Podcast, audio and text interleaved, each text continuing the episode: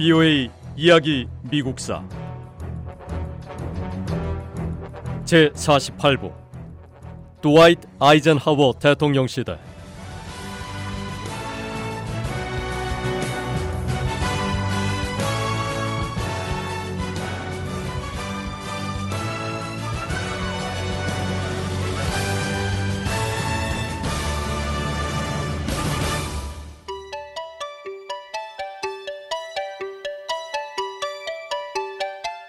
미국과 소련은 우주 경쟁에서 승리하기 위해 독일 과학자들을 영입했습니다. 두 나라 가운데 소련이 먼저 우주 시대를 열었습니다. 소련은 1957년 세계 최초의 인공위성 스푸트니크 1호를 성공시키면서 우주 시대의 첫 발을 내디뎠습니다. 미국은 소련이 스푸트니크 호를 선보인 지 약 3개월 뒤에 본격적으로 우주 경쟁에 합류했습니다. 미국이 최초로 발사한 이 인공 위성은 익스플로러 1호였습니다. 미국과 소련 두 강대국의 우주 경쟁에서 다음 단계 승자도 소련이었습니다. 1961년 4월 우주비행사 유리 가가린이 우주선 보스토크를 타고 인류 역사상 처음으로 우주를 비행했습니다. 소련 우주비행사 유리 가가린이 우주를 비행한 지 한 달도 채 되지 않아서 미국 역시 미국 최초의 우주비행사 앨런 셰퍼드를 우주로 보냈습니다. 앨런 셰퍼드는 1961년 5월 5일 미국인으로서는 처음으로 우주선 프리덤 7, 즉 자유 7호를 타고 지구 대기권을 벗어나는 우주 비행을 기록했습니다. 하지만 앨런 셰퍼드가 우주에 머물렀던 시간은 겨우 15분 정도였어요. 앨런 셰퍼드는 지구 궤도로 진입하지는 않았습니다.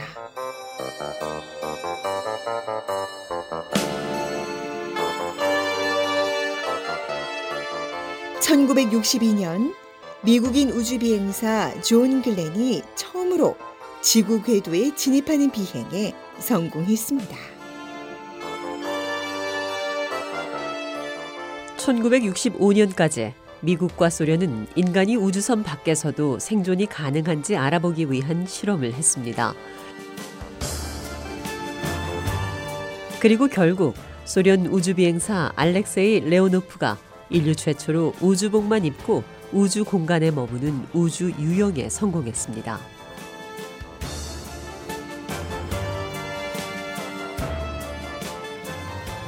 (1965년 3월 18일) 소련 우주비행사 알렉세이 레오노프는 우주선 보스호트 2호를 타고 지구 궤도를 비행했습니다. 레오노프는 특수 제작된 줄로 우주선과 우주복을 연결하고 우주선 밖으로 나갔습니다.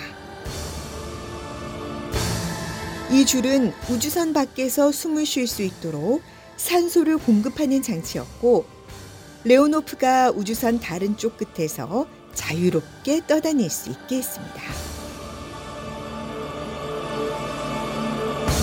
바로 이 순간이 우주선을 타고 대기권 밖으로 나가서 인간이 인류 역사상 처음으로 우주선을 벗어나 무중력 상태의 우주 공간을 경험하는 순간이었습니다. 레오노프는 약 12분 정도 우주를 유영한 다음 우주선으로 돌아가야 했습니다. 세월이 흐른 뒤에 알렉세이 레오노프는 10분 남짓한 짧은 시간 만에 다시 우주선으로 돌아와야 했던 그때의 결정을 아쉬워했지요. 레오노프는 수많은 인터뷰에서 우주 공간에서 경험했던 느낌을 전했습니다.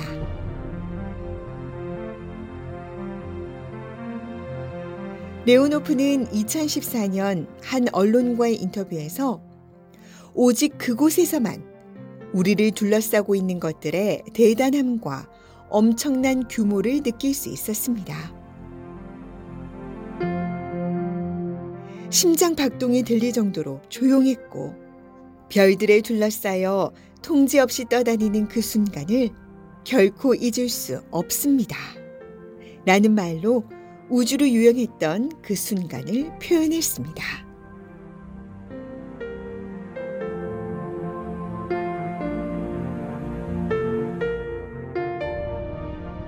소련이 인류 최초로 우주 유영에 성공한 지 약 두 달 반이 지나고 이번에는 미국인이 우주에서 우주선 밖으로 걸어 나갔습니다.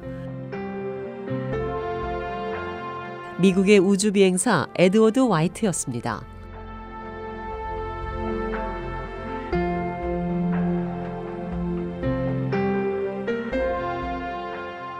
(1965년 6월 3일) 우주 비행사 에드워드 화이트는 제미나이 4호를 타고 우주로 떠났습니다.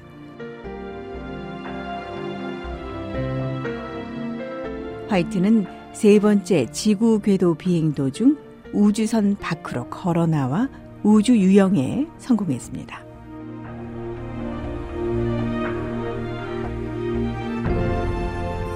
화이트 역시 산소를 공급하는 줄로 우주복과 우주선을 연결했습니다. 화이트는 가슴에 산소 공급 장치를 달았고 태양광선에서 눈을 보호하기 위해서 금으로 도금한 헬멧을 썼고 손에는 로켓포 모양으로 생긴 장치를 들었습니다. 우주 공간에서 움직임을 어느 정도 조정할 수 있게 하는 장치였습니다.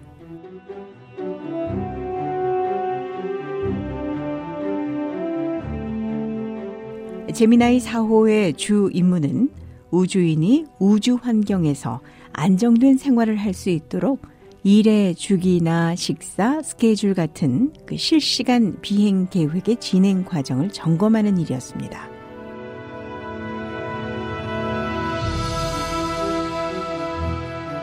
소련에 이어 미국 최초로 우주 유영에 성공한 우주 비행사 에드워드 화이트는 21분 동안 우주를 산책했습니다.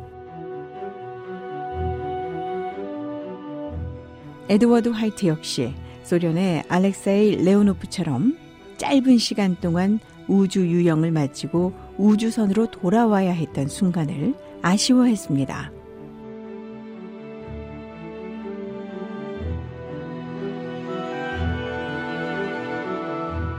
(1965년) 후반에 미국은 한 우주선이 궤도 내에서 다른 우주선과 아주 가까이 접근하도록 시도했습니다.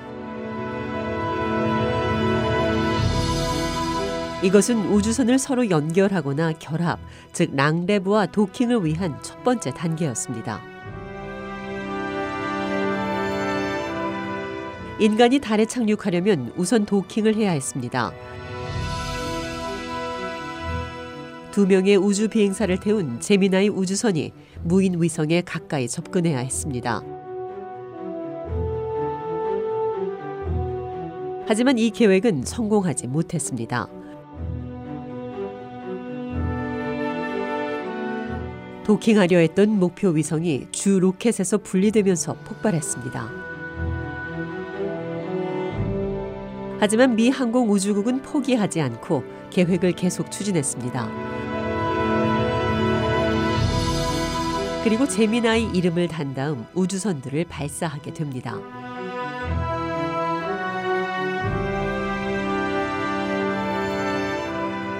미 항공우주국 나사의 제미나이 계획은 우주 비행사를 달에 착륙시킬 아폴로의 임무를 지원하기 위한 유인 우주 비행 계획입니다.